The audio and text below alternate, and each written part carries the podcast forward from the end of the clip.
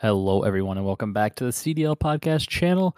Uh, in this episode of the podcast today, we've got a little more excitement uh, because Kyle and I asked for more news, and we kind of received. We got a lot of spicy talk this week um, with Crim being on the flank and kind of his debate uh, that ended up not being as heated as we thought it might be uh, with the GM of the LA Guerrillas, and then Slasher came on the flank, kind of spilled um, a lot of his thoughts on the past season with 100T and LA Thieves, uh, as well as some some stuff that kind of really made his year a tough one for him. Uh, we had some retirements with Aqua. We had some rumors with the new Washington roster. Everyone's making a top 30 list. Uh, we're going to talk about all that stuff as well as uh, kind of some ideas Kyle and I might have to potentially improve the CDL format, see if they'll hire us and take our ideas. Uh, before we get into any of the news uh, and questions we have for the week, Kyle, how are you doing today? I'm doing great. We have, um, you know, like you mentioned, a lot of good, uh, good news topics on on the on the slate today. Um, I feel like we could easily, you know, spend, you know, a good chunk of the podcast just going over, you know, the those topics and kind of opening up some of those uh you know what the can of worms would be with those and uh, just like I, I, think they spark a lot of, a lot of bigger discussion um, and obviously uh, you know improving the CDL CDL format is one of my uh, has has been one of my big uh, desires to talk about so uh, I'm I'm I'm excited to record today.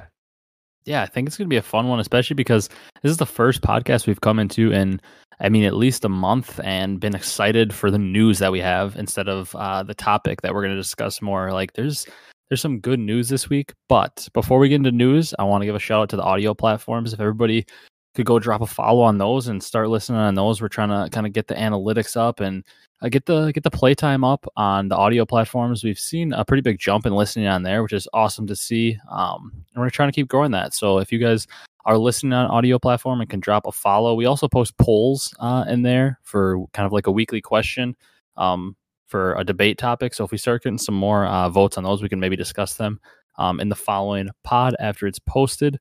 Um, but I think we can get right into the topics. Uh, we're going to start out with actually a Reddit topic uh, that I saw this week. Uh, actually, was just scrolling through Reddit a little bit. It was looking if there was some interesting discussion going on there. I didn't see a ton um, of like unusual stuff, kind of stuff you normally see in the daily discussion thread. But then I saw somebody, um, Slayerado, there's a user, just COD competitive fan. It says here he listed a question um, up for discussion that said, "Could a Black Ops 3 or Black Ops 4 esque game with specialists and operators uh, and pick and ban work for comp?"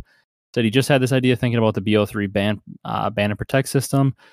Seems like a cool concept, sort of like Valorant, but with League of Legends pick and ban system in a COD game. That's something that I thought was super interesting. I know Kyle and I talked about it a little bit before the podcast, um, and he's not as familiar with the Black Ops 3 and 4 style games. It's a little before um, his timeline into competitive COD, but I thought this was something that's a little interesting. I don't think it'll ever happen, but I think it's something that like we could look at um, with a thing like League of Legends, which is obviously super successful, way bigger than COD, and even Valorant, which is blowing up right now. And they have like heroes, which is what we had in Black Ops 4 with the specialists like Grav Slam Tempest. I think it'd be somewhat interesting if we had like mini specialists in the game, just like with slight abilities, like nothing crazy like a grapple and all that, but like one of them had like the sticky nade that they could use that would cluster and just like random little things that were little abilities and they could ban and protect them just to add a little bit of uh, variety into the game. You got any thoughts on that?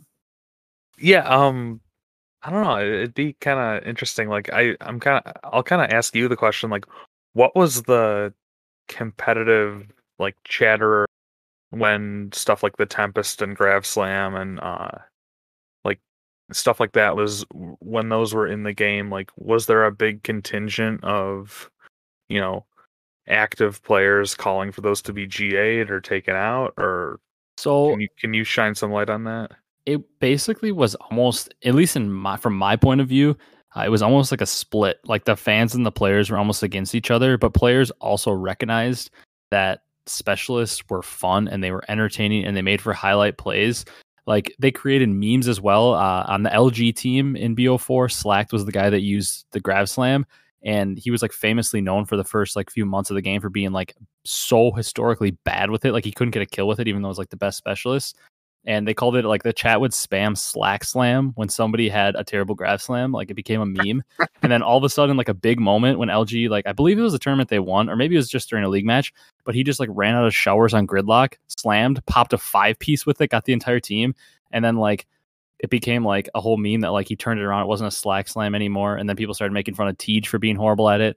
And then like at one event, they made it a thing where like if you got a three piece with it, everybody got free tacos, and like it just became like a cool like thing for the fans. And like so many of the highlights from Black Ops Four and even Black Ops Three, not as much Black Ops Three because they the specials were actually better in Black Ops Four, but like so many of the highlights from the first tournament are Dashy with the Tempest, and then there's a lot of slam plays. Like Karma had an insane slam play uh, when he was using the grapple Maddox for optic, and like there's just a ton of situations where like huge highlight reels came from a person like going crazy with their specialist and like from a fan perspective it's so entertaining. I get from the player perspective it's a little fluky and maybe like creates kind of like non-competitive scenarios but i think if you made the specialists a little less op but still allowed them to have like exciting plays it would make the league so much more entertaining and that's I, I get where the players are coming from, but like it just made everything so entertaining that like you think a guy could be back against a wall, but then Dashy could pull the Tempest and pop a five piece and like get you back in the game. It was just something that just added that extra element of like you're never out of the game, which as a fan makes it more exciting.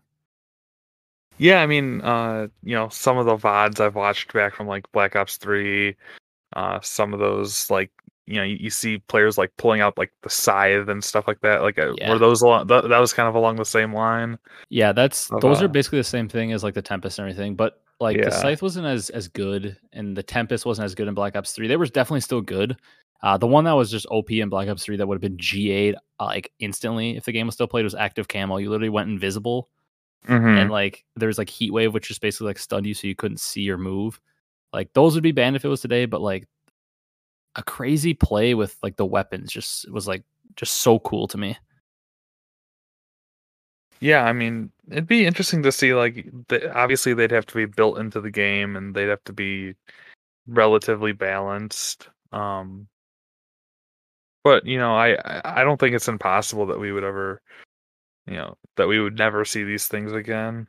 Uh and if they're if they're little ones like in Black Ops, you had like glitch, um, where you just like teleport back in time to like a spot t- that you were 10 seconds earlier. Like nothing that'll make you pop like a five piece. I think just adding that little wrinkle into the game, or like there was one called Psychosis where you just like uh, pop your specialist in Black Ops 3 and it would just put three little clones of you that would just run in a straight line. So you could tell they were the fake ones, but like you could maybe bait somebody into shooting to like give up their position. Just like little things like that that you could you could each team could ban two specialists so the other team couldn't pick it. And then you could just have like a little uh like just a little bit of a strategy war before the game. Like, you know, Dashy's really good with this. If you could ban him from it, or Crim's really good with this, you can ban him from that and like force them to like put together a new meta. It'd just be something I think that would add an extra wrinkle, and I'm all for more strategy. It's obviously something that probably won't happen, but I just thought it was a really interesting question to discuss and kind of get us warmed up to talk about the news. Yeah, I mean, uh, like you said, I mean, it's it's all for at the end of the day, like you know, we have to kind of com- we we have to balance what's competitive with what you know uh you know plays well on the screen um mm-hmm. yeah i i wouldn't be opposed to seeing you know a, a quad feed in the you know on on the on the kill cam and stuff but uh i don't know i mean it would just have to be it would it, you know it'd have to be kind of, kind of like a perfect storm of uh you know what yeah. what happens so yeah, we've we've definitely got to balance the competitive product, but at the end of the day, I mean, the viewers uh, are kind of what drives the league, and if if we can get a big uptick in viewers from just a little bit of excitement that keeps the game competitive, I mean, I'm I'm all for it. But getting into the news, uh, we're going to start all hot right away. We're going to start out with a guy that always makes headlines, uh, and they're usually always funny, Mr. Crimsix. Uh, he kind of went on a little bit of a rampage this whole week, pretty much on Twitter. Uh, since our last podcast, he called out about a quarter of the league right away for paying the minimum, then kind of walked that back a little bit on the flank when they actually talked about it. Like when he was uh, just not tweeting, he kind of talked about how it was really only one team, and Methods mentioned, yeah, it's like one team and another team that's paying very close to the minimum. Not sure who that other team is, but I think we all know the one team paying only the minimum is Paris. They didn't really want to say it, understandably, because they're all involved with the league. They probably don't want to get fined, but we can say it. We're not involved with the league. We know it's Paris paying the minimum and really doing nothing to help the league. Um, kind of the first thing we want to talk about was what is this like with a team paying the minimum, not willing to do content. Certain other teams paying close to the minimum, not really willing to do much uh, in terms of content. Uh, what does that do for the sustainability of the league going forward?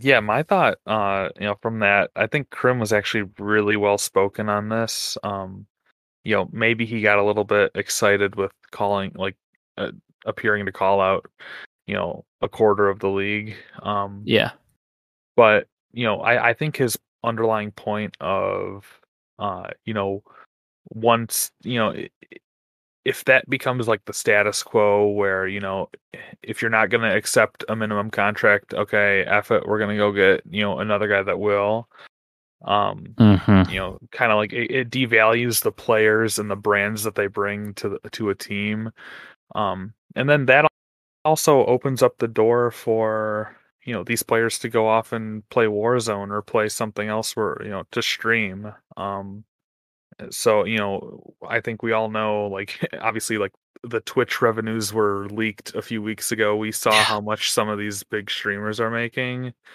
um you know just in a calendar year uh like you know ex coach and ex you know great player TP's making like over a million bucks yeah. uh you know that's far far above the league minimum uh so you know just kind of it, it's a big can of worms but i i think it's worth diving into yeah if you're one of those players that's uh, like a guy like Methods, who's kind of on the fringe of the league, not 100% sure if he's going to get a roster spot, certainly is good enough to still compete at the highest level, but ha- now has like eight, 9,000 subscribers on his stream and is a very, very good Call of Duty player. Obviously, that if he transitioned and wanted to play Warzone, he would probably pretty quickly get to the top of the tournaments and place well in tournaments and potentially win some more money. And you see the Twitch revenues, like you said, and how much people are making. There's really more money to be made unless unless you're like on FaZe from last year and you're winning every tournament to get all that prize money. There's really more money to be made in streaming. So if people are just consistently offering you the minimum, unless you're a player trying to break into the league, like methods can make probably four times that in just a couple months uh, than his minimum salary would be if he wanted to play for Paris. Like pretty soon, Paris is just going to be the team that only like four challengers players that are really just looking to get their shot in the league sign with. Uh, it's it's scary for the league. That's why I agreed with Crim.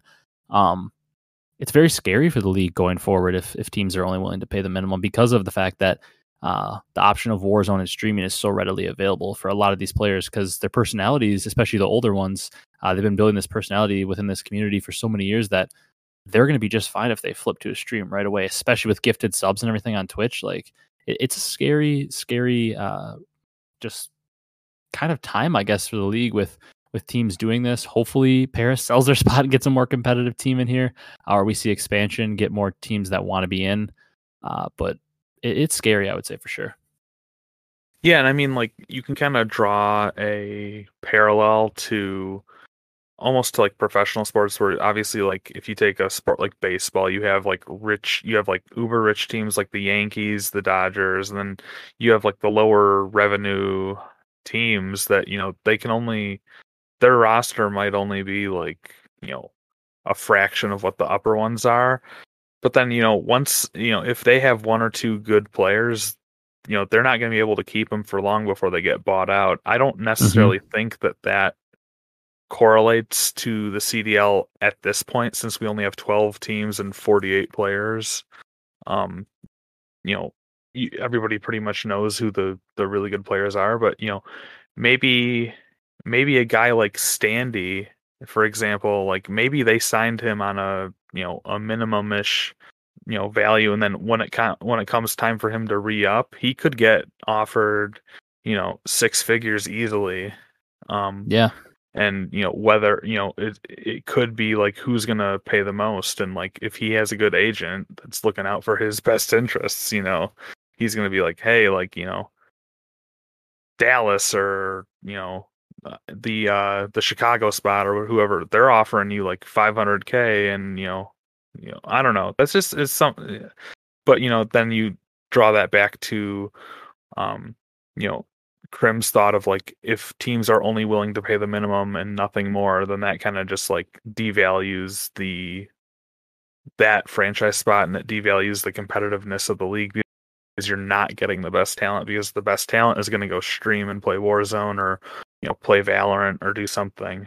And kind of speaking, yeah, towards that, that's obviously 100% true. And also, like the kind of other piece we talked on, also getting into our next little piece that we had under the Crim flank with the HECZ um, soliciting collaboration from other orgs. He was trying to, apparently, that's what they said in the flank. He was trying to collab with other organizations to do content. Uh, and half of them didn't respond, or a bunch of them didn't respond, and just didn't even like give him the time of day. And he's like, HECZ doesn't need uh, the viewers from the Paris Legion, all two of them, to help the uh, the Optic Chicago spot get more fans and more viewers. They need him uh, to potentially become more popular. And like for Paris, it's kind of an anomaly because I just genuinely think they don't care about growing and they just don't care about their spot. But for other teams that maybe aren't doing a ton of content, uh, maybe a team like Florida or London who are pretty good on Twitter, but maybe aren't posting a ton of YouTube content. I mean, you've got teams like Toronto and Minnesota who are posting pretty good content, even like Dallas who has a pretty popular brand because they win so much uh, in Envy, but they don't have a ton of views in their content. Uh, if there's teams like LA Thieves uh, and Optic, the two teams that just get boatloads of views, like if they're offering to do collaborations with you, you've got to do it. And like they don't realize like teams like Optic and Thieves are always going to be popular with HECZ and Nadeshot heading it up, but like teams like Minnesota and New York who are kind of posting a ton of content and really using a guy like Zuma to to forward them and uh, the Røkkr really making a lot of content and re- having Midnight kind of back that up and make good content for them. They don't realize how much it's going to impact them. Uh, let's say the CDL does make it 20 plus years, uh, and these teams are super popular, like you said with baseball. That's going to start impacting things here if we make it 10, 15 plus years, where Røkkr and Subliners have a huge following. Their content uh, has a ton of followers, and they're making a lot of money off of it. They're considered a bigger org. They can pay more money to their players and they're willing to fill out more of the salary cap. That's going to make a big difference. And some of these teams are really going to regret not making content, in my opinion, if we end up uh, blowing up like we hope the league does to maybe 20 plus teams and stuff. Does that kind of make sense? Yeah. Well, I mean, the whole, like, I, I, I thought the whole reason why they, you know, had to choose geographical locations and um, do all this was to kind of build a grassroots, like, support from their like locality and you know unfortunately with chicago it didn't really work out for optic as we have like that rumored dallas merger um you know that's for various other reasons though um but you know i, I feel like te- teams like new york and minnesota have really kind of gone on with that and then obviously 100 thieves being headquartered in la they actually have a brick and mortar like headquarters there um for the yeah. you know the thieves and stuff but um and then obviously FaZe is FaZe like um i think they're kind of all scattered around like the south southeast you know texas area atlanta obviously um but you know obviously they're they're a giant org as well um but you know a lot of a lot of these other teams you know maybe they were banking on having you know a LAN and then you know but who knows what they were going to do after that like um Oh, and I, in uh, Toronto, Toronto's another team that's really been doing good with like the whole uh, content and like kind of yeah. growing from there. I don't want to forget about them. Uh, but yeah, uh, you know, obviously, if a guy like Hector comes knocking, you should uh, you know you should be asking him what you can do for him instead of like you know how can yeah, he, he, help me like he needs no um, help from anybody besides maybe la thieves to get in new viewers maybe the only team that could offer him new viewers Right. And I mean, uh yeah, like I, I feel like you know, one of the big steps with growing a brand is definitely doing content like video content, podcasts. Um, you know, even if they're like how cool it would have been if like, you know, you had uh the the optic guys playing like paintball against the uh the mutineers yeah. or something like just like that would be like a million plus views in like you know without yeah. a without a doubt like just it doesn't even have to be call of duty related it could be like we go bowling or you know yeah we uh all of a sudden yeah. one person's personality they do it with florida and sky's personality shines out like oh he's a really cool dude. A bunch of sky's fans come from that video and then he's really popular. That makes florida popular. Like it's so simple. Like it it almost seems too simple to be true but they just it's like either they don't get it or they don't care enough to want to get it. Like it's absurd to me. Right, and I mean, one last thing I have to say on that is like maybe a lot of teams are like using like you know they're like oh like we're still you know pandemic, whatever. Um, but you know, I I just hope that you know a lot of those attitudes will start to change and teams will realize that you know, you know, we kind of have to balance you know the whole reality of this of the current world with you know this is a business and we are we do have like you know obligations to meet to you know be able to pay our players to be able to you know run our org a lot of these teams are backed by you know investors who want some kind of return on their money so uh yeah i just i just hope that you know more teams will be you know self sufficient i guess and you know you don't have to wait for HECZ to come begging you to make content. Yeah, I agree. We can move on to the next little part of the Crim Flank. Uh, moral of the story for the content piece, though, Kyle and I will come uh, be the official podcast of any franchise. We'll sell out for any of you. We'll be the official podcast of the Paris Legion if we have to. That'd be uh, an awesome gig. I don't know what we'd have to talk about because they're probably not going to have a roster until the day before the season, but we'll sell out for any of you franchises. Come hit us up. But the other thing we want to talk about under the Crim Flank um, was a little bit of the LAG general manager. Uh, Alex Rubens was on the flank with Crim. Uh, I was really impressed with him. Obviously, haven't really heard much about him, don't know much about him because he isn't like a super involved person in the Call of Duty scene before the CDL. But it was really interesting to hear him talk. He kind of gave that perspective that we always ask for. Like, what goes through an org's head when they're signing players? Like, why did they sign these certain players?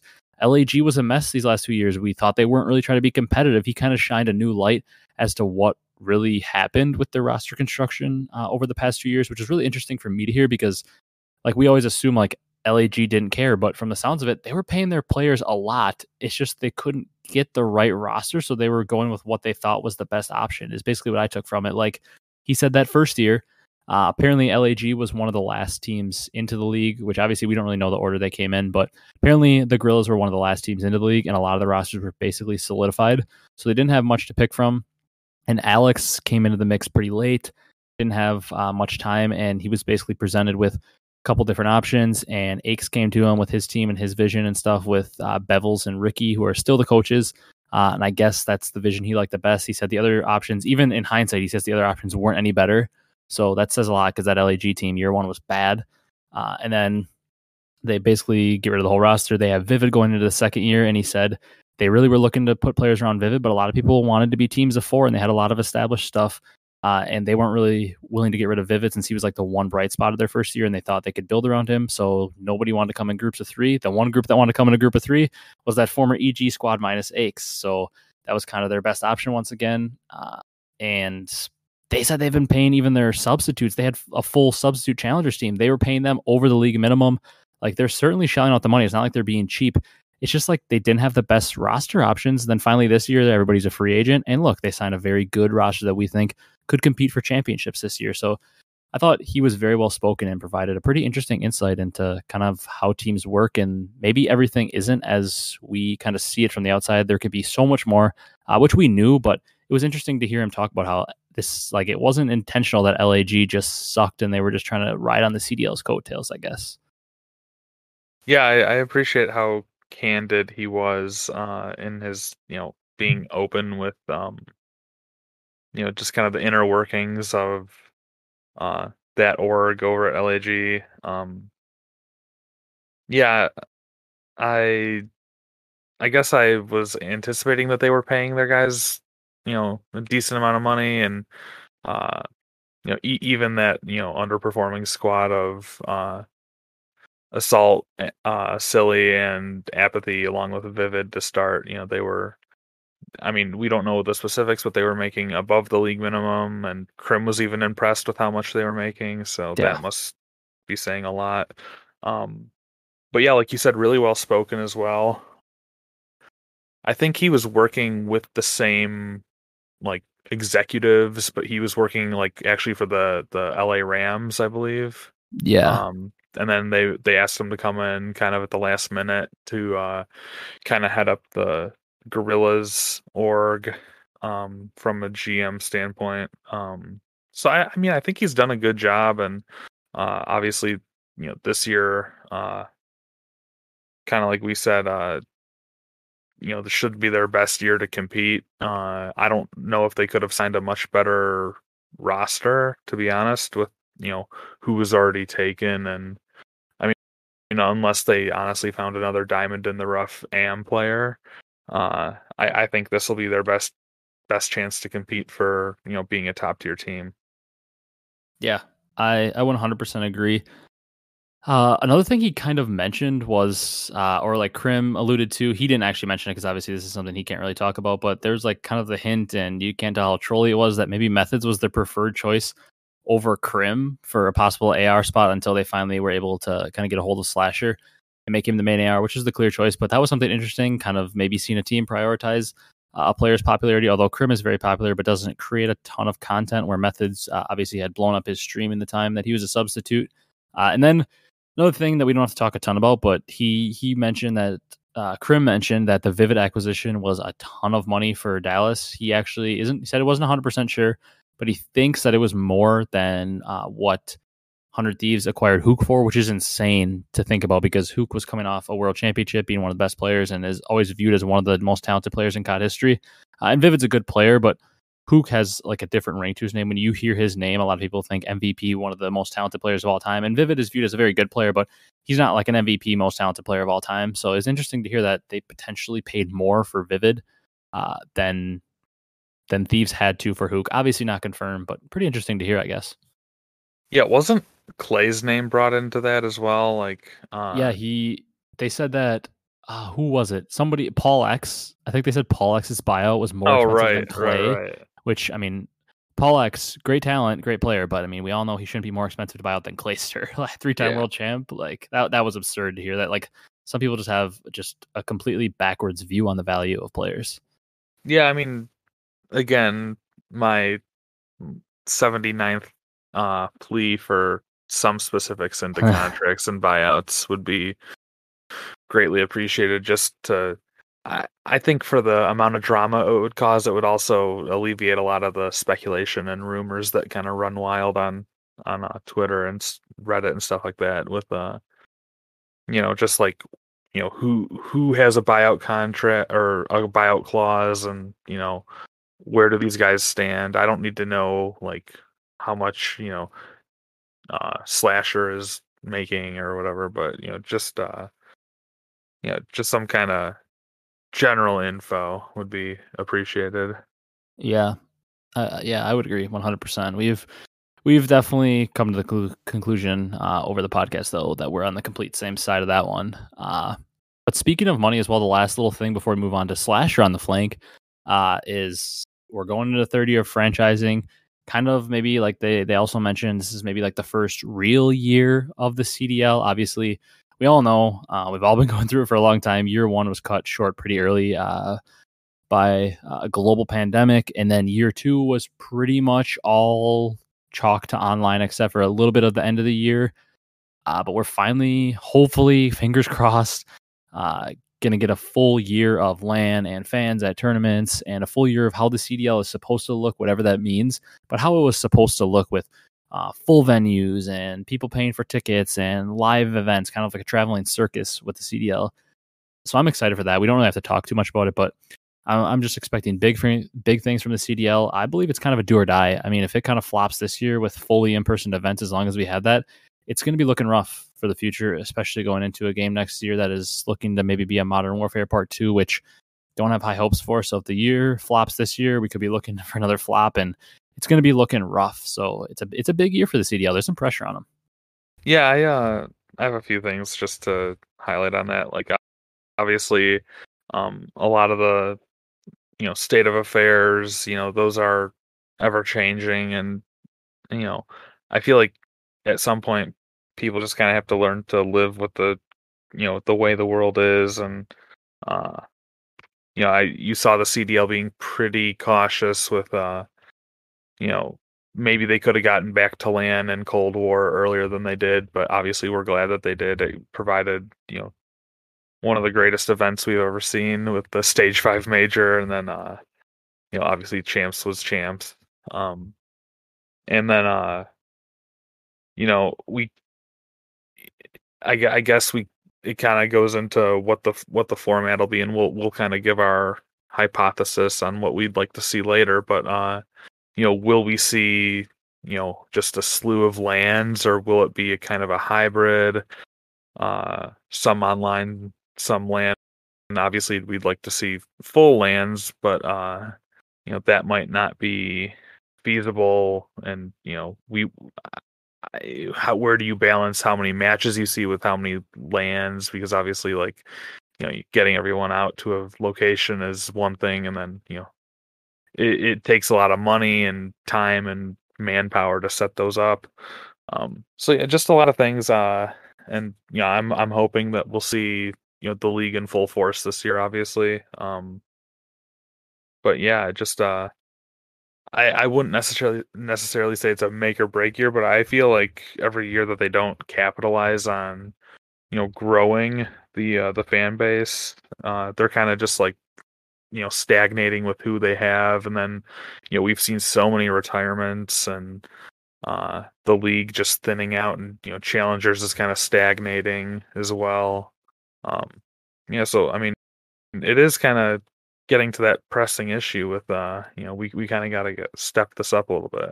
Yeah 100% uh we do it's it's gonna be a make or break year. I'm a little worried but i believe uh they can get it done. They're gonna potentially have the retirement of scump coming up at the end of the year too so they've really got to bank on um maybe really milking him to drive viewership as much as they can and get as many fans in before he potentially leaves uh, but moving on to another episode of The Flank, which is our other big piece of news. Slasher was on there, uh, kind of talking about the whole situation with 100 Thieves last year, LA Thieves, how things went down.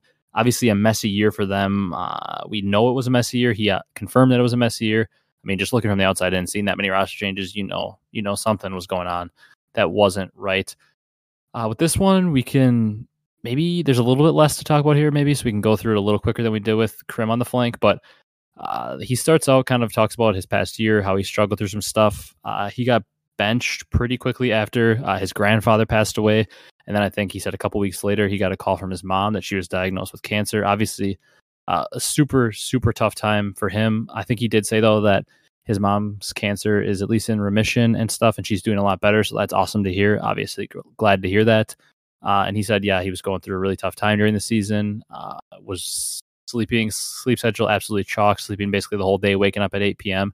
Uh, and he was really thankful for Lamar accuracy was his roommate at the time, kind of checking in on him, keeping him up, uh, which is also good to hear. Another COD player supported another one, which we always like to hear the good stories of the scene. But a super tough time for Slasher, uh, and to be honest, every time he played, he played pretty damn well for everything he was going through. I'm sure uh, he had a lot in his mind. Obviously, anybody is going to have a lot in their mind when uh, they have a family member, especially a parent, going through something like that uh, and going through a loss. A lot on his mind, and during the pandemic, he couldn't travel as much to see her, so um, had to be pretty unbearable to play through. Uh, and then you have to go through your first real, real benching of your career. Uh, so it was just another like crazy situation where it's like we didn't know what was going on. Slasher keeps everything so private. We were like, they were saying maybe he benched himself, and it's like that's like a, one reason why with stuff like this, you just don't always want to speculate because uh, nobody could have speculated what was going on and how tough it was. Uh, and it always seemed like a guy like Slasher would never bench himself, uh, which is something I mentioned when he got benched. I was like, there's no way this dude bench himself. He's too competitive. Uh, and it sounds like he didn't bench himself. He didn't want to be benched. But uh, the fact that he was able to play through uh, a lot of this for a majority of the year and play so well, it's just a testament to um, how strong of a mental fortitude he has. And I'm, I'm glad everything seems to be doing better with his mom and his family now. But uh, sounded like he was really excited to get back out there and compete this year, and has has some things to prove because he didn't like the way the uh, the organization handled last year. Yeah, uh, I really kind of appreciated where he's like, you know, everything that I do, you know, on Twitter and you know, on on the uh you know, on the game and everything, that's like slasher, but then like there's this whole like reserved Austin Liddicoat that's like, you know, he doesn't like to, sh- you know, I get, you know, understandably he's a very private person. I don't think it's uh, incumbent on people to be, you know, fully disclosing everything that's going on in no. their life. Um, you know, people are entitled to their own privacy. I definitely yeah. think. Um, but yeah, just you know, obviously, great to hear that you know he, uh, you know, things are looking up for him, and he you know, obviously he's on a team that he wants to be on now. Um, and you know his mother's doing okay, but you know obviously you could hear him getting choked up a little bit on the yeah. the flank too. That was kind of some raw emotion, and uh, yeah, I don't think we hear enough of that in the scene uh, to be honest. But you know, obviously, it's got to be genuine and authentic. Uh, but yeah, I mean, just to come back and grind like he did, and he obviously, you know, Thanos on LAN. I think that's Yeah. been uh, reiterated a lot.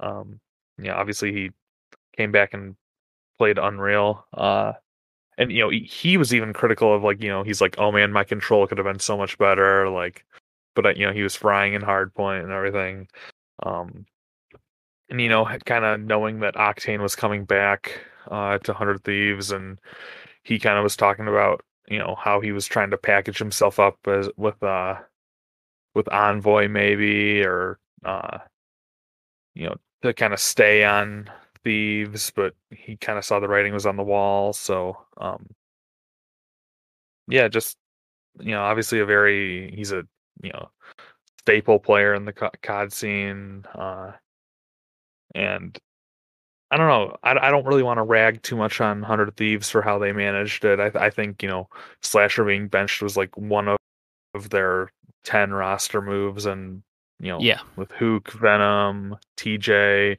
all those people being juggled in and out of the roster. Um, just you know, it, it was a it wasn't a really ideal situation for anybody to be honest. Uh, and you know, Slasher just happened to you know be one of those roster moves that uh you know he was benched and he didn't even play this play the game and you know he you know they're they're talking about how you know eights aren't really a thing anymore nobody's playing eights and uh, Mhm. you know, he's kind of mind blown why that doesn't happen and uh i don't know just just a lot of you know he's he's a really good podcast guest i i think uh So you know, well he- he- spoken. yeah he offers a lot of well that's because he has a college degree Yeah, one of um, the only COD pros. right um but yeah just you know always you know a, two hour flank episode but it, it's just it's so easy listening and um but yeah just a, a lot of things and uh yeah, he's he's always been one of my favorite players. I've said it forever, uh, and this definitely made me like him even more. Maybe move him up my list. Uh, just the amount of respect uh, I gained from him, especially like on top of obviously all the family stuff we mentioned, how much that had to be weighing on his uh, his mental with getting benched and everything. Then he talked about how he knew like eight months ago Octane to 100T was a done deal. So he basically knew that like after the season he was a free agent. He didn't know his job security was looking like because he knew he was off Hundred Thieves. Like that's also something that weighs on your mind whenever you know like you might not have a job next year and you know somebody's taking your spot pretty much guaranteed. Like the only way he probably could have saved a spot is if he was like champs MVP and they won it. Like that was maybe the only way he could save a spot. And even then it might not be enough because Octane to 100T seemed like such a done deal. So on top of everything he was going through mentally, that probably added another aspect that was really tough to deal with and uh, made the year harder. Just just gained a uh, a huge amount of respect. I already had it for him, but this just confirmed that the the respect was actually earned and not something false. Uh, the only other thing I want to talk about, because we've talked enough about uh, the mental aspect for him and 100T. Like I agree with you. I don't really want to rag on 100T. I think it was a tough situation. They came in kind of late into the year this year. Didn't know if they were going to have their spot. Kind of had to scrap together their roster. But the other thing I thought that was interesting to talk about a little bit of the past uh, was going into MW. Kind of the stuff he mentioned about that uh, OGLA roster that he was a part of. Uh, going into the year, it sounded like Dashy kind of agreed that, you know, this is what we're going to do with the roster. Slash is going to be the AR. I'm going to be the flex, run a second AR if I can, but going to have to run a sub in some situations if that might come up. And then immediately after signing the contract, he was like, no, I want to go to Huntsmen. And they were like, uh, you wanted to play with us, which I can see how that would make the situation bad when you have a guy saying he doesn't want to play with you before you've even played your first match. That makes some awkward tension uh, on a team. And they tried to trade him for gunless. It didn't work out. That's what they were trying to work. And I think that would actually made maybe both teams pretty interesting. I think that could have helped OGLA out a ton and helped Gunless out a ton, giving him a more natural role. But the more interesting thing I wanted to talk about, if you don't have uh, anything to say on that one, was their MW targets. Uh, if you want to mention those going into the year instead of Dashy and JKap, who they were potentially looking at. Yeah, so it was brought up in uh, obviously in, in the same episode of the flank that they were potentially looking at Pharaoh and Mac. Um, obviously, Mac went on to uh, be on the subliners. Pharaoh, you know, came into the Mutineers squad and was obviously a game changer on on that squad. Um, late great Pharaoh, R.I.P. Uh, Yeah. But yeah, being uh, obviously they would they would have uh, taken Dashy and JKap's spot. So like where they would have filled in, uh, you know, Pharaoh. I think you know he played in in in the five v five. He played a flex kind of, um, or you know he he he he really ran ran everything, and uh, Mac was kind of along the same lines. Um, so you would have had Slasher on main, and then Mac and Pharaoh running whatever, and then uh, you would have had PJ on sub, and then Kenny on sub as well. Yeah, just Yeah. I mean th- that's a really good roster. Uh, It would have been a great roster. I mean, just kind of seeing where everything uh wound up for those two players, and uh, you know, thinking of how Slasher could have, you know, provided some leadership, and uh, you know, obviously we don't really know what the whole. I mean, there's been a lot that's been said about like how that OGLA squad was run, and like you know, they I think they had a. Oh God, who was the GM of that squad? uh, Mud Dog. Mud Dog. Okay. Didn't they have uh who was the guy that used to host uh the podcast with uh Nameless? Pac Man. Wa- Wasn't Pac-Man involved in that squad? He was their coach to start Okay, yeah, that's right, that's mid-season, right. Yeah. Okay, yeah. But I mean, just like I don't know, we I, I don't but just thinking of how that squad was uh I don't know. I, I- it would have been interesting to see. I uh, obviously we didn't get to see it. um but One thing Uh, I'll say about that squad, um, you know, if anybody that listens to this podcast decently, Kyle, you know all too well. I'm probably too obsessed with it, but I love playmakers. I love guys that take routes. That's the play style I have when I play. And oh my God, this team would have been taking routes. You've got Slasher to hold things down. Pharaoh, that dude is one of the best playmakers we've ever seen. Uh, he, that's why he was one of my favorite players. Uh, obviously, when he was still playing, he was just the route man. He would make every play out of an impossible situation. Mac kind of does the same thing. He makes some weird plays. Then you got a guy like Kenny, you know his finesse ability to make plays, and then TJ would just headbutt you in the front. Like that team would have had the playmaking. But one other thing I wanted to mention for my BO4 guys out there, I know you aren't as much of a BO4 guy, but that's my game. Like that was the game I loved, like one of my favorite games. And they mentioned something about their roster in BO4 that they were actually like Slasher had to finesse his way to keep Kenny on the team. They almost dropped Kenny instead of Pharaoh in Black Ops 4.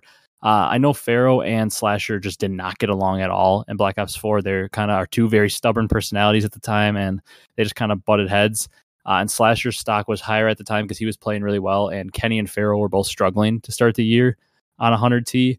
And uh, Slasher obviously was the longer tenured player, so I think they kind of went with uh, him, especially with his stats being better than Pharaoh's at the time. And then it was between Pharaoh and Kenny, and apparently everybody wanted to drop Kenny, even though he was coming off his crazy World War II year. And Slasher was like, "No, I think Kenny has more potential," so he wanted to drop Pharaoh, and he basically had to get Octane and finesse Octane to get on his side and get on the side of Kenny, so that way they could keep him. And then they wanted uh, Slasher and uh, Octane came over, obviously convinced him to get Kenny. The rest is history, and obviously keeping Kenny was a great decision because they won so many events. But crazy to think about the implications that could have for the league. Kenny could have been off that team.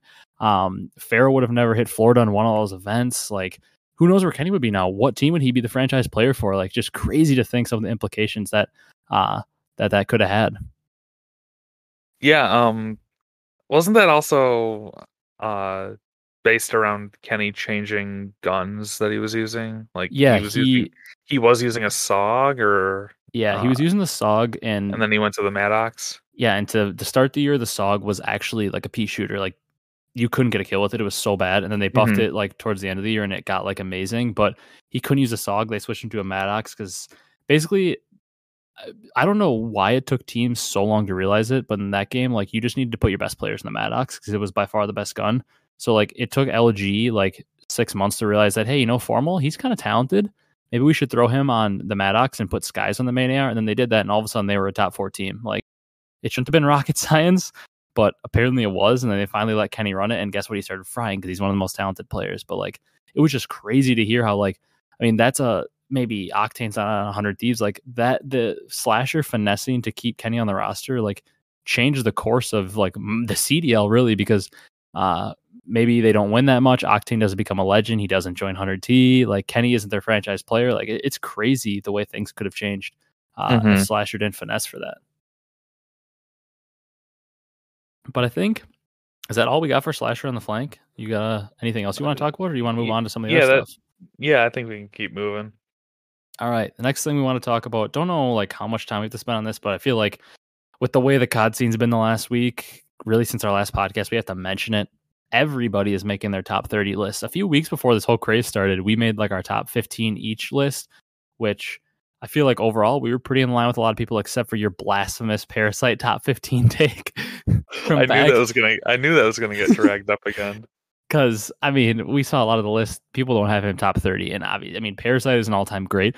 Nobody's going to debate that. But man, I can't believe you had him top fifteen still. Uh, we could have gone. I wish. I wish we would have had that maybe more in this in this craze. Maybe would have got brought up and really would have blown up on Twitter, and you would have you would become a meme for putting him so high. I mean, he, he would have loved you though. You might have become his favorite podcaster.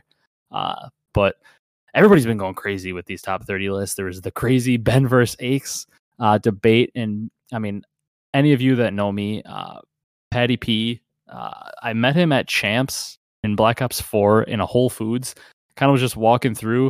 Uh, I had my just like a standard Call of Duty League sweatshirt. I bought it the first day of the event. It was the night before they were playing eUnited on main stage. He saw the sweatshirt and I didn't even like approach him. Like he was shopping with Joe Fries, if any of you know him. He's an OG Halo guy. Uh, used to create content for a lot of organizations. Was with EG at the time. Um, actually, no, he was with Envy with Aches and I was just walking through Whole Foods. I didn't want to bother Aches. I saw him. I was like, oh, that's really cool.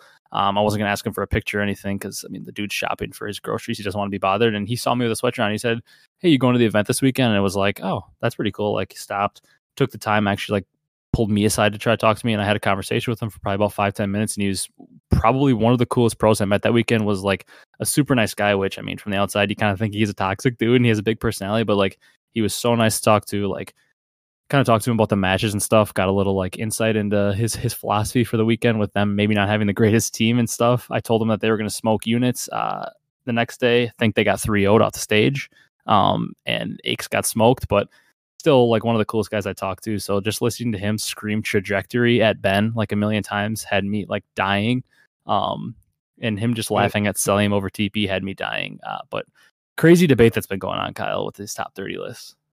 Yeah, I mean, I guess part of the thing is like, you know, you have these old head, like older guys like uh Nameless and you know Aches has been around for a while. Uh, so I I, I think naturally they they just want to see more respect on the older like quote unquote era. Um, you know, a lot, you have a lot of people like arguing for you know Big Timer being in there. Um, Yeah. you know, because obviously he played back in like COD 4, won nationals, and then, you know, continued into like the MW3 era. I mean, just, you know, a bunch of like, you know, the OG, like, you know, for me, it would have been like middle school into high school era that I didn't, e- I didn't Mhm. even know competitive COD was a thing. And you had guys like Big T and, you know, Nameless was definitely part of that era as well. Uh, or he- began in that era. Mhm.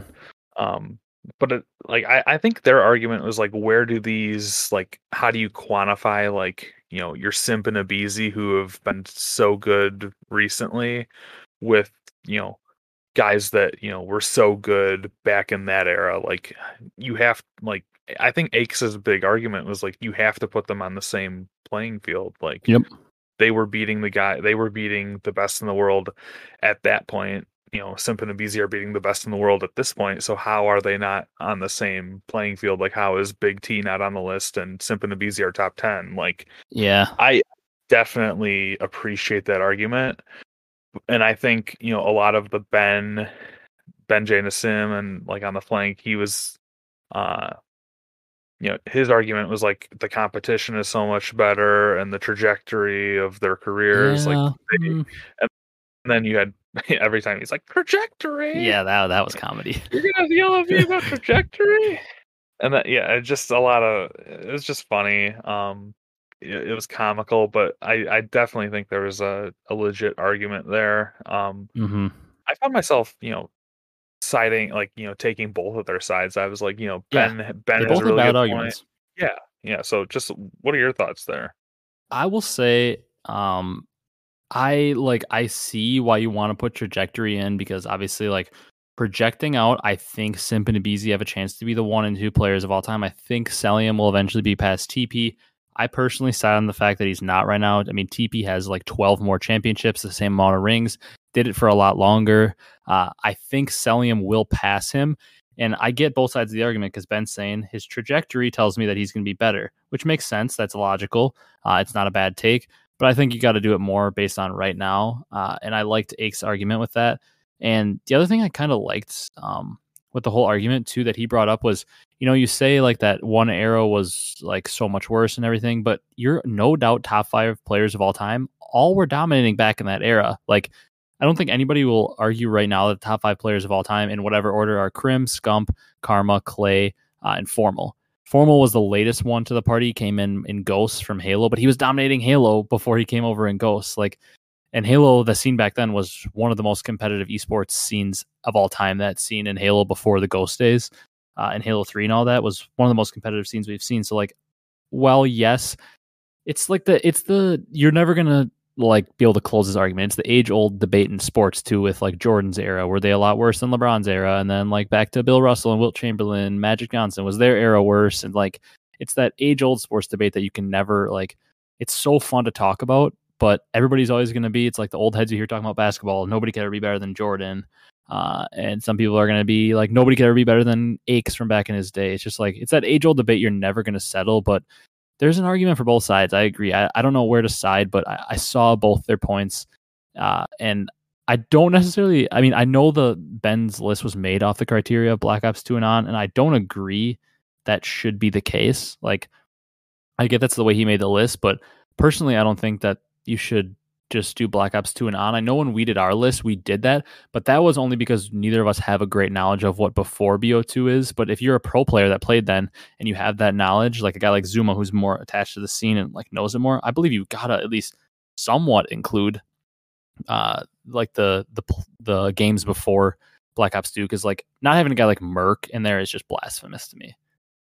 Yeah, I mean, like I definitely agree with the whole like we have to freeze time right now and just evaluate you know if Simp and Abezy were to step away from competing forever, where would they stack up? Like, you know, as if like they're not gonna get more wins. I, I think that's the argument that uh that Aches was making. He's like, you have to take where they're at now. You can't say like, oh, in in three years they're gonna be number one and number two. Like, mm-hmm. I don't know. So I, I definitely think it was a you know, an interesting debate, and I, I think there's no there's no clear cut right answer. Um, but you know, any kind of drama in the COD scene is always a, a welcome addition. Yeah. All right, you ready to move on to our next thing? This one should actually be a short one. We said the last one was going to be, it wasn't, but this one should be a short one. Yeah, let's go. Um, Akko retires from comp. Um, sad to see him go. One of my cousins that uh, likes to watch competitive COD. It is no doubt his all-time favorite player, not close. So he was probably actually the saddest person. He's like maybe the biggest Aqua stan. He was probably the saddest person. I, I texted him because he doesn't really check Twitter all that often. I texted him when it happened, and he was so sad. Obviously, we don't think Aqua was going to get a roster spot. Not necessarily maybe because he doesn't deserve it. He is a fantastic player, but he is just honestly his whole career maybe for lack of connections in the scene, he just has been put in pretty just not great situations. I mean, his real coming out party was an AW uh, with like kind of a random squad of Nagafen and Remy and Facento. Really, the only guy known at the time was Facento. That kind of random squad of guys came together and took second at champs, losing to the denial squad like out of nowhere, and then uh, he ends up getting another third place at the next champs in BO3 and kind of from there wins a couple events with Elevate and that search and destroy squad. He was the hard carry of that team in respawn too. Like a great player, then kind of coming out of those games. Uh, Black Ops 4, he gets a very good team. They get like a couple thirds, couple seconds, I think, with Splice. Kind of fall off towards the end of the year. And then since then, Modern Warfare in this past year hasn't been able to find a good roster, which killed his stock. Obviously, he plays the worst position to play when you're trying to be a fringe player because there's so many ARs and only 12 spots. Uh, he's a guy that maybe got killed by the league shrinking uh, because he is one of those ARs that was always going to find a spot with the 16 to 20 teams there used to be. And he would always find a way to make, he'd always be their guy picked up as like the 16th AR, but he'd find a way to make his team top eight somehow. Like, just a great player. Uh, career seems to be cut a little short, but he has crazy raw talent, I could see him being a guy that could tear it up in Warzone. Yeah, I don't know what his trajectory. here we go, with trajectory. uh, what his you know retirement trajectory is. Um, you know whether he. I'm not aware if he streams a lot or not. Uh, I think he does play Warzone a pretty good amount in stream, but I'm not right. not sure.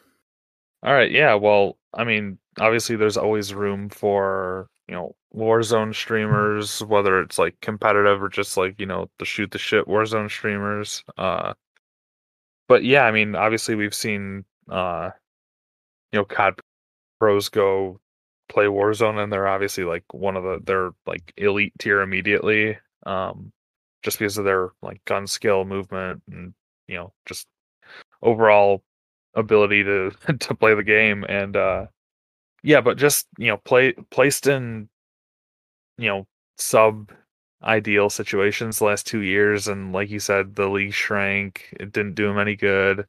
Um, and you know he's another player that's you know, um, finding the short end, short end of the stick here. Uh, but yeah, obviously wish him all the best going forward, and uh, you know just sad that we didn't get to see more of him, and you maybe he wasn't the biggest personality. I don't think that helped him either, but uh, it is what it is. Yeah, it's it's sad to see him go because he's another OG player and a very good one at that. Uh, that one is like apathy too. Franchising just really he had some bad situations in franchising, and that kind of seemed to kill his stock as well. Uh, yeah, I agree. Echo it. Wish wish him nothing but the best. Hopefully, see him blow it up in content and kind of help um, push that back to the league because he seems to be a guy that still is very passionate about competitive COD. So hopefully, he can continue to blow up and kind of cycle that back to the league. Uh, as he said, I think he talked about how he'll still be watching and kind of paying attention and stuff. Uh, I don't know that it'll be the end for him. I feel like he might get offered a random challenger spot and grind, and maybe with expansion he might come back. As if I was looking at expansion and he was a guy that came to me, I'd, I'd, I'd think about picking him up as an AR. So I, I don't know if he's done. I hope he's not done because I think he can still play. But if he is done, I hope to see nothing but success for him. Uh, and the next piece of news we had the Washington Demon Cats, uh, team rumor name potentially for the Chicago NRG spot that could be switching. Uh, it seems the Washington rumor came out a little while ago.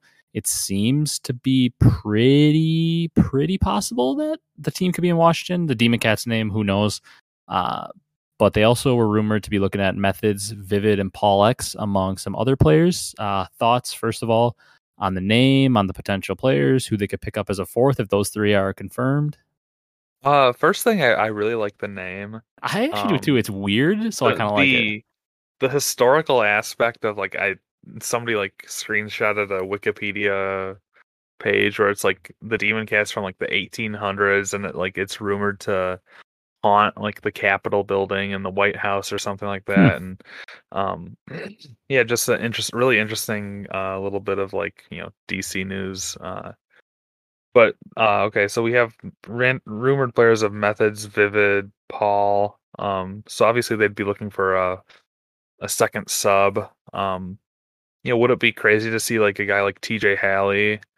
He's Methodz's here? friend, so I, I, personally I think that's the most likely fourth. If this if this three is confirmed, I think that's the most likely fourth.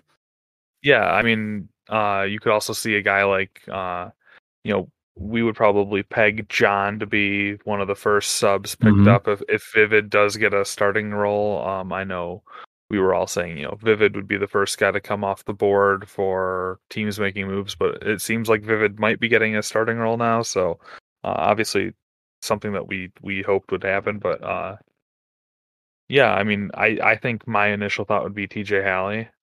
I think I I would say TJ is the most likely. The other guy that comes to mind right away is the other most likely would be Temp. Temp, also another very good friend of Methodz, uh, and has played a sub a lot in the past. I could see him coming out of this team and being a sub with Vivid and putting Paul on the flex and putting Methodz. I would say my top two candidates, and then a dark horse third candidate I think could be pretty likely is actually Saints. Uh, Methodz was very high on him in challengers this year. He's a very good player, a vet, pretty reliable. You know, I mean, Saints has been playing since COD 4 as well, and every year you put him in an event, you plug him in on a team, and he drops a 1.1. Like he's a walking 1.1 to 1.2. You plug him in, he's a slayer. He just goes a little rogue sometimes. I know in the past he was known to be a little toxic, which is why maybe he doesn't get as many good roster spots. But he's a instant plug and play 1.1. Uh, the one time we ever saw LAG look a little decent was in Modern Warfare when Blazt started to play the main AR and stuff. when Aches was benched, and Saints was a catalyst that. He had like a 1.3 at the event where they finally started to look all right. And he's just kind of one of those catalyst guys that can just be your entry sub, play super aggressive, and get a ton of kills, open up the map. So, in my opinion, I think it'd be one of those three, unless they're looking to go with a more superstar play uh, and maybe get like a challenger sub that we don't know about or something like that. But I'd say, yeah, I would if this three is is, is confirmed with Methodz, Vivid, and Paul. I'd look to TJ, Saints, Temp, or John probably as their fourth because I think Methodz will want more of a vet to go with two young players like Vivid and Paul. Yeah, I'm totally agree. The one thing I will say about the well, first of all, with the whole Demon Cats thing, people probably people were kind of roasting it, but for me, like weird names are good. Like they said on the flank a little bit too, like subliners. All the players hated it, uh, and then it grew on them. They apparently had a rumored name of the New York Pizza Rats was also a potential name. Which talk about another weird name, but you can make some cool logos out of it. I feel like, uh, just like some overall just weird names, and the team. Uh, I like the way the team is because obviously they can't have like some crazy insane team because all the players are pretty much signed. But I kind of like the way they go with it. If if they end up going with a whether they go with a challenger sub or a TJ or Saints or a Temp or whatever, any of those guys, TJ, Saints, Temp, John, those are all fantastic players that can really help out a team. But I think Methodz is a great first piece. When you've got the scraps left to choose from, Methodz is a very good AR and can be a winning AR on a staple, maybe top six team but he also brings a popularity to your team that you need. Uh, being a new organization, maybe not having any fans, bringing in a guy like Methodz helps you to get instant fans. Then you've got a guy like Vivid who also has a decent following now that he's been around for a little bit, but also has potential to be a superstar player at times. We've seen it. Can make your team very good at search. Paul, we think he might have superstar potential. So like I feel like it's a good balance. If these are your core three, you've got a guy who's super popular, can bring in fans, also a good player in Methodz, also not super old. He's only like 22, 23, I think and then Vivid and Paul, potential superstar type players. I, I just like the way that they're going with known commodities, but also commodities that have a high potential to get better, as well as some popularity with them. I think I think it's a perfect storm and about as good as you can do uh, for a team that's really coming into the game late with not a lot to choose from, if that makes sense. Yeah, exactly. I mean, do we expect this team to be a world beater? Obviously not. Um, you know, could they hang out in that like? Could they like reach a you know five to ten. You know, they're not going to be the worst team, but they're not going to be the best team. I, I think, um, you know, they're yeah. definitely going to be competitive. Uh, when I yeah, look at so, them on paper too, if they get TJ, they're going to be a fantastic search team. Mm-hmm. So, like, you never know. Those teams that are fantastic in search, speaking of the guy we just talked about, Aqua made a career off it. Teams were fantastic in search, and if they could steal a respawn, they were winning a lot of series. Like this team, if they if right. they could Tej with Vivid and Tej as your subs in search, a guy like Paul who can get picks. Only thing is, I don't know if they have a sniper, but Methodz also is kind of a statue AR, can really get some picks in search. Like this team has potential in search if it's TJ as the guy. And I don't know. I could see this team. I mean, I don't think this team's going to be top three or anything, but I could see them sneak in if it's another 18 playoff. They could sneak an eight seed, maybe pull off some upsets. Like this, this team has some potential for for being a team of scraps. If this is the real roster, it's it's pretty good, I would say. Yeah. Speaking of uh, you know, more rumored rosters, do you want to talk about uh the Toronto rumor? Yeah, not not a huge rumor by any means, but uh, people have talked about this guy like he is like potentially one of one of the up and comers. Hixie, I personally don't know a ton about him. I know he's an EU mm-hmm. Challengers player, and I know people that talk about him and have watched him say he's very good. And usually, when we have this many people saying somebody's very good, uh, they actually are very good with guys like Hydra and Insight, uh, and hopefully Pred coming up here. But Hixie potentially rumored to go there as a substitute. I'm not sure 100% what he plays. I thought he was a sub. So maybe this is an indication that eh, if Bance doesn't play well, he could go in. Uh, if CleanX is really unhappy to be on the team, like the rumors might have suggested earlier, he could go in. But Toronto kind of really leaning into their identity of being an EU team. Yeah, I mean, we saw uh obviously we saw like Insight Insight start off uh, on the bench and uh we kind of saw the writing on the wall for.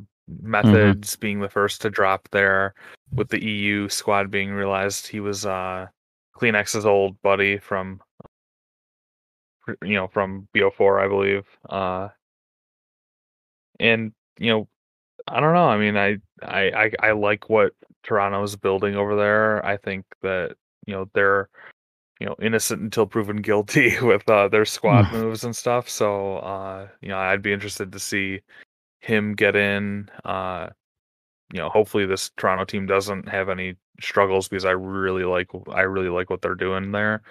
But uh, you know, more exposure for EU is always a good thing for the COD scene. So yeah, Yeah.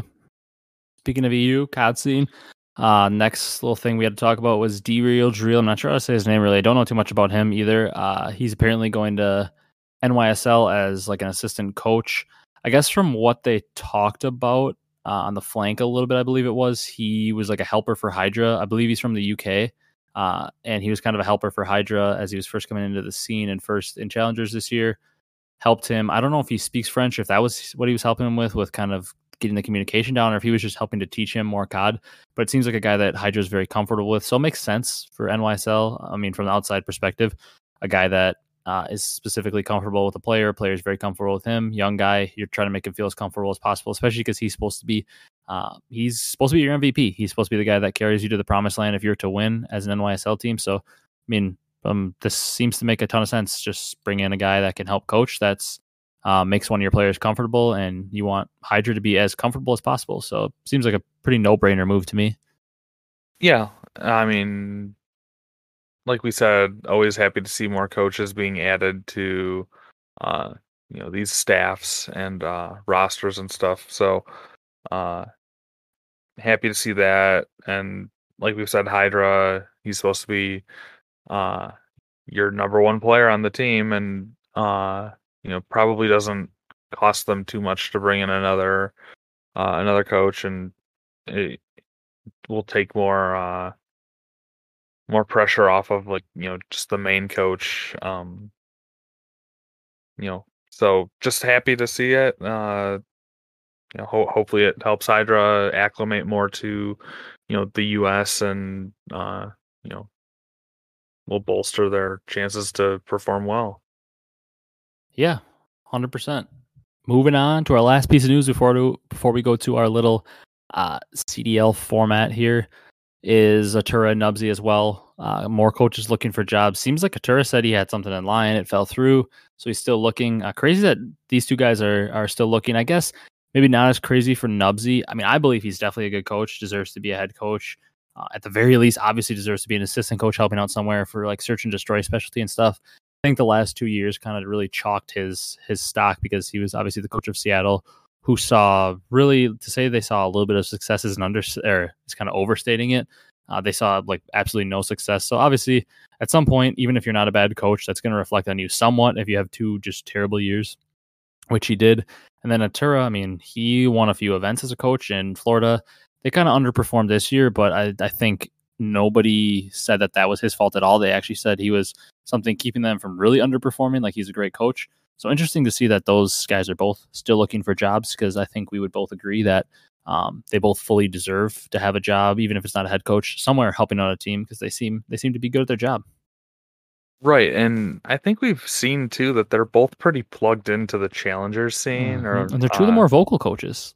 right. So I don't know. You would think that maybe one of these, like, I don't know, maybe one of them could find their way to be, uh, you know, at least involved with this Demon Cats team, and maybe one finds their way to Paris or uh, something like that. Or they find their way, you know, as an assistant on one of these established rosters. I can Um, tell you right now, if if the Dallas, Chicago, or Dallas Optic team, they're sitting there with either Rambo or Sender. If they're only keeping one of them, I'm reaching out to Joey Nubsy or Atura and if saying, hey, you know, I can't offer you uh, a head coaching job. We've got Rambo or we've got Sender um, as our guy. Even if they're, I mean, I would assume if I had to bet on it, they are keeping Rambo as the head coach, and then either Sender's leaving for a different head coaching job or staying on as kind of an assistant, co-coaching the team with him. If I'm that uh, optic team, I'm like, you know what? We've been just like not wanting to get these coaches all the time. It's kind of our fault. A lot of people say, like, hey, one of you guys want to come join, help our staff out? Like, I'm offering the bag. Or if I'm one of these teams like Seattle, I mean, they're not going to bring back Nubsy because they let him go, but they only, I think, have the one coach in Phoenix. I may bring a Tura on to kind of go with him. Uh, just something like so, any of these teams. you've got to reach out and at, at least inquire about it because these are these are two fantastic coaching candidates. Mm-hmm.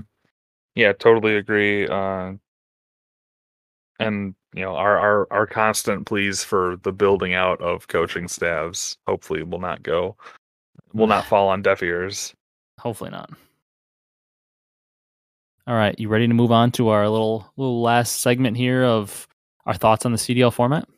Yeah, for sure. Um, so this is something that uh, has kind of been a passion project, I guess you could say, of mine. Where uh, you know, obviously, year one of franchising, uh, we had these home stands with eight teams, and they were just ripped to shreds by the pros. Like you know, it's it's a Mickey Mouse championship. you know, you're you're not playing. You're you're essentially playing show matches like that are already predetermined. Uh, you know, there was no rhyme or reason to, you know, who was playing who. Um, and obviously you only had eight of the 12 teams there and then obviously covid moved stuff online and then this year you had these pool play like you had these uh like two groups and uh, five pool play matches and then that would determine your seating for the major and then there obviously there were five majors and then champs and then all all along you had these accruing cod points um that ultimately did end up eliminating four teams from even making it to champs so our kind of exercise for ourselves was um you know how would we improve the cdl format uh you know given the current status quo with 12 teams uh, with the goal of cre- increasing overall competitiveness of the league uh, while also improving and, and, simplifying the viewership. So obviously, we're trying to bring in new viewers to the league and uh, you know, but not make it too complicated. Like, okay, like we need a math formula to figure out, you know, who won this match or something, or you know, who's playing who. Um, we want to avoid that. We want to make it as simple as possible. Um, and then also with the ability of this format to uh, scale with eventual expansions. Uh, so like we don't have to scrap and rework it every season. Like we don't have to go back to home stands with eight teams or something. Uh, we we we want to keep it you know inclusive um, and with the ability to expand. Um, and you know whether and then uh are we going to add some online component uh, or are we going to keep it with LANs and are we going to do LANs in the mm-hmm. franchise locations or are we going to keep them in texas and la um, so i guess uh, do you want me to lead off on this with my thoughts or uh, did um, you have um, any? I guess i'll let you go with like what your ideas for the format are first but one thing you mentioned uh, kind of how everybody hated that first year format which i did as well the one thing i do want to somehow I don't I haven't really like thought of a 100% great way to do it because it could get into a whole fairness debate of how you determine who gets it but I like the idea of home series in a way like traveling like I don't think every event should be in Texas or LA kind of like it was this year uh, at the esports arena and stuff like I, I like the idea of traveling to each team's city maybe you don't do all 12 in one year because that could get for a lot of events and stuff maybe you have like one central location for regular season and stuff. But I like the idea of kind of a traveling circus of going to each team's city to help build out that fan base. Like when I was at that Minnesota event, dude, people were going crazy for the Minnesota team that had no names on it, like no big names. Uh, so that that's like something. I guess that's like my one takeaway. I'd love to find a way to work in those home series and go to each city and kind of have those show matches there. Yeah. So my, uh, I totally agree with everything you said. With like, you know, we need to travel and uh, obviously, the more places we can hit up, the better. Um, so my initial thought is like the game launches in November, so I think asking for an event in December might be a little bit too greedy. So I'll push it back to January. Um, so my initial thought is like we do a show, a showcase uh, opening LAN in January. Um, it's not going to be like these show matches like we had last year where it's like the fan voted ones. It's going to be like we're jumping right into LAN. Um, you know, there's COD points on the line, but um, the caveat is is that we do uh, we we just play straight up league matches and we start accruing COD points, and that will ultimately uh, determine seeding for our first stage uh, playoffs, which will happen sometime around April.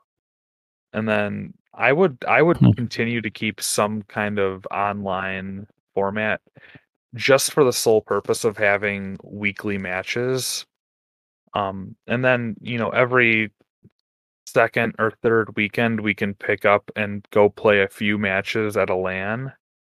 Um, whether you need to have all 12 teams travel uh, to the LAN, I guess that would be a logistical thing. Um, but I, I'd like to see some, you know, like like you said, like the traveling circus of the COD League. Um, but you know, these these players have lives, and it, it'd be kind of unrealistic to keep them on the road every single weekend. Um, so you know, maybe give them two to three weeks off in between LANs, and then that all culminates at like the stage one playoffs. Um, for me, that would kind of be an exclusive event where you do eliminate the bottom, however many teams. We can eliminate the bottom four teams that don't have enough COD points. Um, Mhm. but I, I would I would make it not be like every team plays five matches. I would have it be more like you know at least eight to ten matches by the time we get to stage one. Um, and you know that would all be based on like logistics and how many matches we're playing on a given weekend. Um, and then the winner of stage one would get an automatic one seed into COD champs, and then Okay. we'd and then we would wipe the slate clean and do it all again uh, for stage two, and then that would end sometime around June, July. And then, you know, so obviously COD points would reset. So teams like, you know, the Seattles or the LAGs of the last two years wouldn't be like, you know, down bad. We're just going to not try anymore. The year's chalked. Um, and then the winner of stage two would get an automatic one seed into the other side of the bracket for, uh, for champs. And then we would take all 12 teams to champs and then play a bracket like that. Uh, similar to March Madness, you can give the one seeds buys uh, through the first round. With the ultimate, like you know, if the one seeds matriculate into the finals, then you would have them ultimately meeting. Uh, and then you would also have a double elimination. Uh, you know, obviously a losers bracket as well. Um, so yeah, just uh, I, I think with the goal of increasing competitiveness, it keeps all the teams bought in for the whole year. Yep. Uh, because at least you can, you know, reset the bar in stage two. Um, you know, so if you happen to like only win a few matches in stage one, you're not totally like down bad. Like, you know, FaZe has 300 points and you only have 10 or something. Like, it's not going to be, it's not necessarily going to set up like that. Um, I don't think it's too hard for, uh, you know, Maven or MerK or uh, Miles to be like, all right, the slate is wiped clean for stage Yeah. two. Um, all the COD points reset, and let's say Toronto Ultra wins stage one. They have an automatic one seed buy into champs when that comes around. Um, and you know that's like that's the goal for winning, uh, you know, your stages, and then um, I think that's easily able to expand with uh or you know you can scale that with expansion so we don't have to like you know rewrite the league every season um you know and i i just think that would i mean that would be my ideal thing i'm i'm open to suggestions uh but you know if, if Mhm. they want to come and hire me to make their format I, i'm totally open for it because i i just think that you know if you especially if you're changing the format of the league every year it just kind of becomes like what are we really doing like are we it's hard for new people to get in. exactly so i'm interested to hear what your thoughts are and if you would have any like thoughts on what my my suggestion was but uh i know it was a little bit long-winded but it's something that i'm that at least i'm pretty passionate about and i hope that some of some of you guys out there at least have some kind of thoughts as well Yeah, I I liked a lot of what you said. the only thing I think I'd like to change is I'm a person that's always been about uh, a lot of events. I think I'd like to see more than like a stage one, a stage two, and then champs. Uh, I like I want to echo so much of what you said though, because I do think uh, the idea of automatic bids is something that I've always been on board with. I think if there are however many events there are, I mean, obviously, unless you're considering that there's going to be like 12 events or like 10 events, I don't want like 10 automatic bids into champs or into playoffs or whatever you have. Like, or I don't want like six six automatic bids so that there's only like two people fighting for one in case there are really like two fluke wins or something. Then you have like a fourth ranked team in points that just happen to get second in every event doesn't make it in or something because of how how things happen. But I like the automatic bid idea. I think I'd want to up it to like four events instead of two though because I think that's one thing like there's a consistent thing in a lot of the years that people complain about. Like people, a lot of people say Black Ops 3. Me, I'm one of those people that say Black Ops 3, like best year for competitive. But man, I wish there was more events. There's only like four events that year, the whole year, like four tournaments, and then just a bunch of regular season. Uh, the other thing I'll say is I don't want any online aspect of the league at all. I know some people might think it's unrealistic, but we did it for four years in like I think at least four years in the Columbus studio. Uh, the players would go for little two week stints to the Columbus studio. They'd have like two separate pools. There was a group A and a group B, and they'd. I mean, at that time there was eight in each group, which makes a huge difference. Which is the reasons why we need that expansion. Um, but they go for a little two week stints in Columbus. I think you could. That's where you could do your little traveling circus. You could go for a little like weekend stints um, every other week or every few weeks. You could have like a a base where you'd play from all times. Like, I mean, I'm not going to determine a city for that. We'll say it's Texas, like Dallas or something. that's where a lot of people are near, where they consistently play uh, their events, and then maybe you go uh, and and like every few weeks you travel to a different city to play a couple of those, and then you have like you pick out like four cities uh, each year where you have your event, and then cities can't repeat the next year uh, until every city has gotten one. So like if Dallas and um, I don't know, LA and Florida and I don't know, another city, Toronto, host an event uh, all in one year, then none of them can host an event the next year. And then it goes to four other teams. And I, I would like to see it's basically similar to what your format was, but with four teams. And then I know, I don't know how possible this is or whatever you want to say. It might not be that possible. Um, but I would like to see playoffs and champs be separate things. Uh, if that makes sense. I would like to see a world where only eight teams continue to make playoffs, uh, and you have four tournaments. Four teams get automatic bids based on uh, who wins the tournaments. If you have an Atlanta FaZe situation where they win all four events, well, then they're the only team with automatic bid, and it goes to the next seven in the standings. Uh, points wise, I haven't really thought it through. I guess it'd probably be pretty similar to like the CDL points from this year. And then I would like to see those eight teams get seeded into like a playoff bracket where you're like the the season champs, and then you go to a champs actual tournament at the end of the year. Maybe if that playoffs happen in July, champs, the world championships happens uh, in in August, and you've got all twelve teams there. The teams get put into pools of four, and uh, the top eight from those pools make it out into a winners bracket where they all start in round one, and then the bottom four go into a losers bracket. So they can't complain about being in a losers bracket right away because that's how the tournaments used to be. If you finish in the bottom of your pool, you were put in losers bracket because you finished in the bottom of your pool. And then I would personally love to see a uh, a way that um that all teams are forced to sign an academy roster and then all those academy rosters compete. I know this isn't all that possible because we're in a franchise league, you know, so they they want to keep it uh keep it so that it's only the franchise teams. But I'd love to see a situation where all teams had an academy team and they all played in like their own little open bracket, all 12 of them. And then uh, you come down and you see there's 12 teams in pools. You have four, the top four challengers teams. One gets inserted um, into each pool, maybe two go into one pool. I guess it's really awkward with three groups and 12. It's just an awkward number, but find a way that you can make it up to 16 and insert those teams into pools or somewhere into like the losers bracket of the tournament and make it like a 16 team type of champs because that's something that I'd be pretty interested to see. I mean, I, I want to see a bigger champs, but that's the one thing I don't know is all that possible because of the way the league is formatted with franchise and you want to see uh, your franchise teams in it. But that's kind of my base thoughts on it. Uh, if you have anything to say on that. Yeah, I mean, I'm all for um, more events. Obviously, always a good thing. Uh, I was, I guess, uh, you know, I guess the the real solution lies probably somewhere in the middle.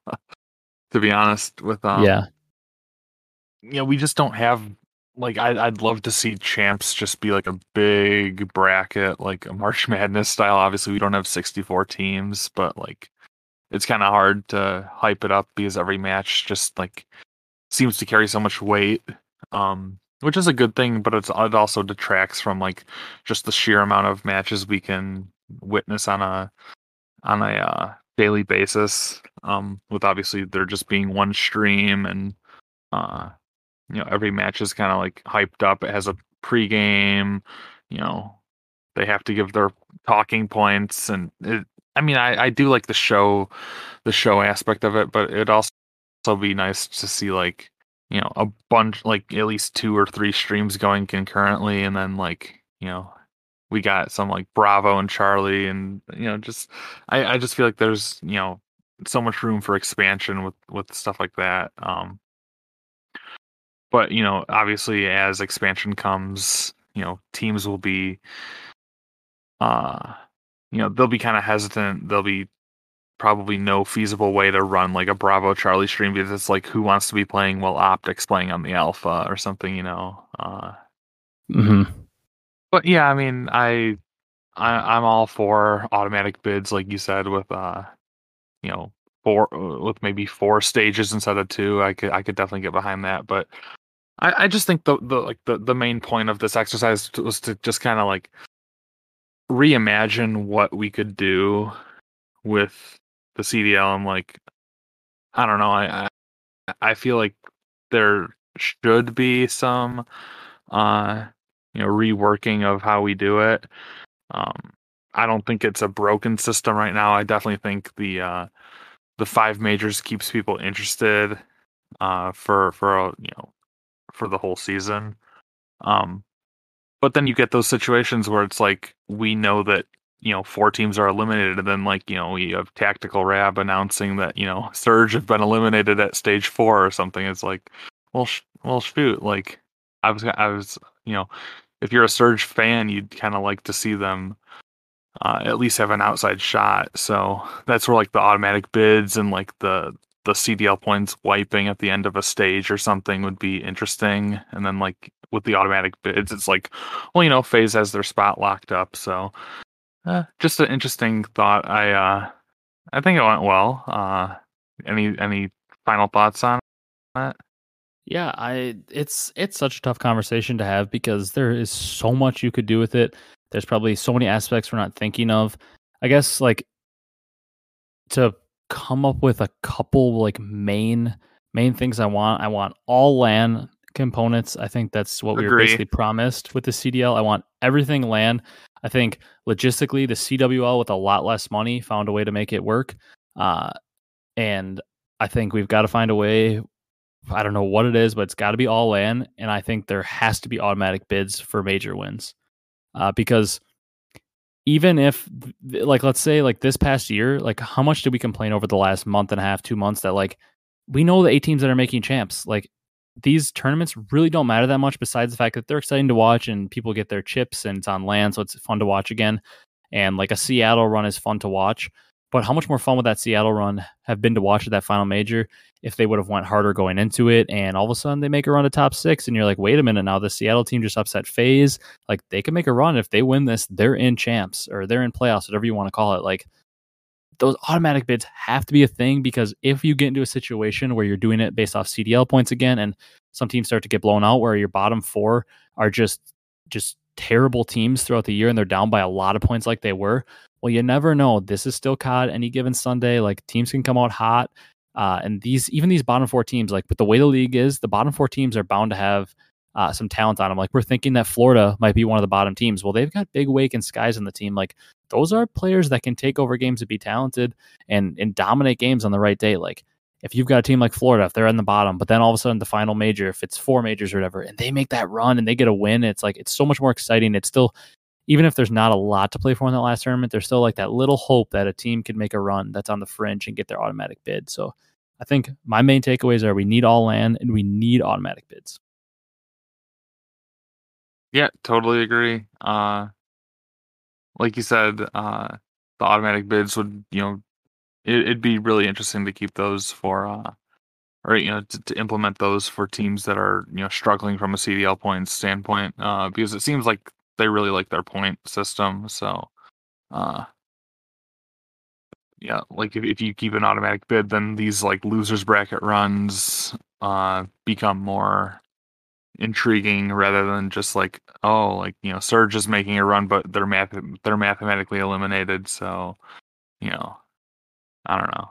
Yeah it, keeps everything interesting and it keeps teams like trying. Like I feel like LAG just kind of chalked it gave up Vivid gave up and put in Mental which they had like no reason to really put him in. Like it keeps teams from completely chalking it. Like I think you'd have to put in a, a, a, component where like you have to have a certain like that's all they used to do in the CWL. Like if you were going to keep your like guaranteed league spot, you had to have like a certain percentage of your roster still remaining. I think that'd be a good way to do it too. Like, let's say the stage one major, like a team like Thieves, let's say they would have won the stage one major this year. Well, you have to keep uh, at least two players from your roster that won it in order to keep your bid. Otherwise, you give your bid up to the next highest point standing team. Like, I think that'd be something to implement because, like, let's say Thieves wins the first major, their team just turns completely awful. They drop their entire team to pick up a new team, or they drop three players and pick up uh, three new players. I think you should have to keep like a minimum of two of your players to keep your automatic bid, if, if that makes sense. Because like if the team that won the automatic bid is completely gone, it doesn't make a whole lot of sense to just like say, hey, you still get it even though you don't have any of the same players.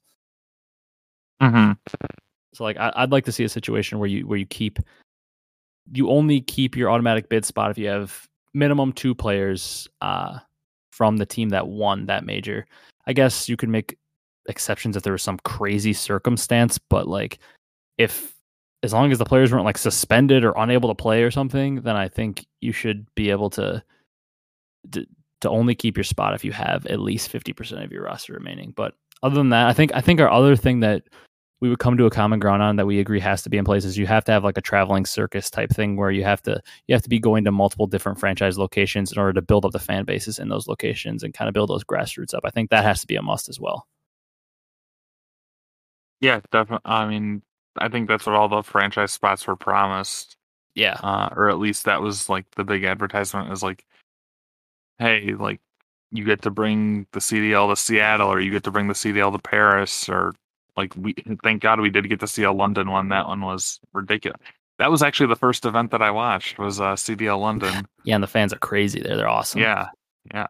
And that I was think, coincidentally the one that uh that OpTic won, and you had yeah Scump screaming across the stage. Yep. I think too though, the other thing, um, with that, like we said, and it all comes down to like everything comes down to the viewer.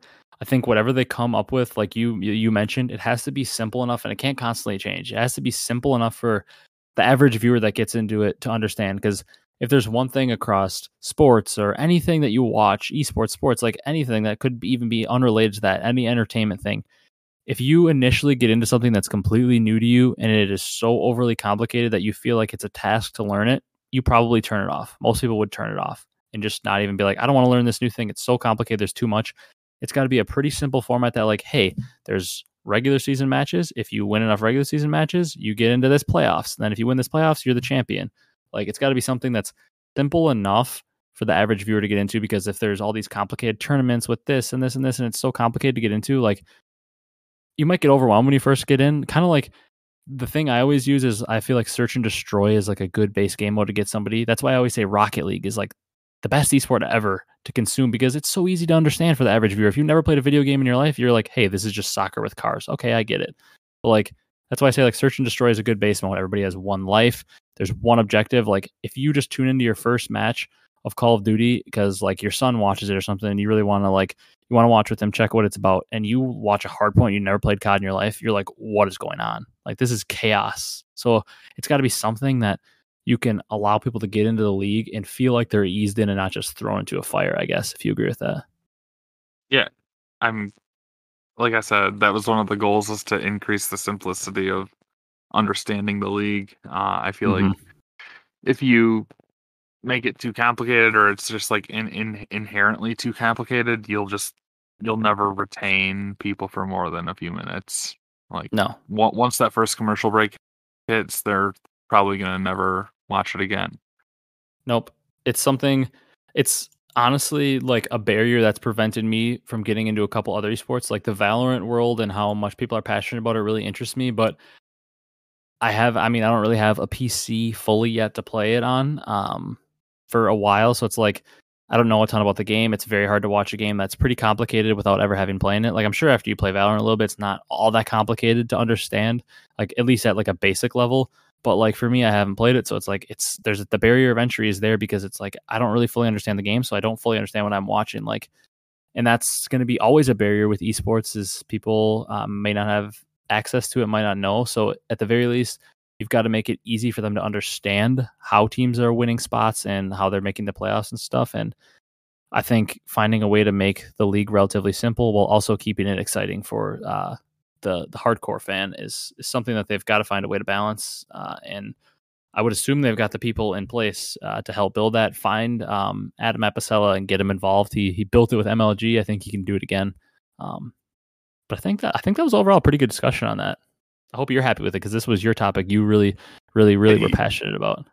Yeah, I'm I'm I'm happy that we were able to cover it, and I, I feel like we, yeah, you know, obviously we could probably sit here and talk about it for a while, but we're kind of beating beating it uh, like in circles almost. With uh, Yeah. I, I think we want to see the league improve, but uh, you know, or continue to improve, I should say. Uh, because Mhm. I, I I think this year was a step in the right direction. Agree. Um, yeah, just overall happy with that. Uh, you know, move into our last little bit here. Yeah, our, our little sports moment of the week. Uh, it can be a down bad. It could be something you liked. Personally, I liked uh, the Colts win this week, and now I'm extremely down bad because I checked the score of the Titans game, and the Bills went for it on a fourth and one on the goal line. Uh, we're recording this during uh, that Monday night game, and the Titans won, which I'm extremely sad about because I'm going to be attending the Titans Colts game in Indy in a couple weeks. And uh, if the Titans lost this week to the Bills and then lost to the Chiefs, they'd probably be playing for the division lead uh, come that game. So I'm a little sad that the Titans just won. That's my down bad sports moment of the week. Just happened live. Uh, the Titans won. I'm pissed. Yeah, mine would have to be my uh my 0 and 6 Lions. um, for those of you that don't know, I'm a massive Michigan and Detroit sports uh homer. So uh, Lions have been bad my entire life. Uh, year one of a new coach, new GM. Uh, haven't won a game. They've found new ways to lose. Uh, it's impressive. At least this at least this week wasn't too bad. I mean, you know, you got beat by Joe Burrow pretty fair and square. Yeah. Um, but uh, uh, you know, I I have personally resolved to not uh angrily tweet about the Lions for three seasons. Can you gonna believe be that? Three year. Yeah, I know my tongue's gonna be bleeding in a few weeks from uh from holding back, but uh, yeah. So just you know, pretty down bad as a as a Detroit sports fan in in whole, but you know. Hopefully things are looking up for a few of our teams, but I guess we'll just have to wait and see. I'm not gonna get too excited or too down. Uh, Yeah. But you know, it, it's never fun when your football team stinks in the fall. Uh, no, it's never. because you know it, it's it's you know by far and away the most popular sport in America. Uh, NFL is so. Uh, it's it's always bad to. It's never fun to have a bad NFL team. So I, I've been No. not. Ha- I'm, I've been not having fun for my entire life.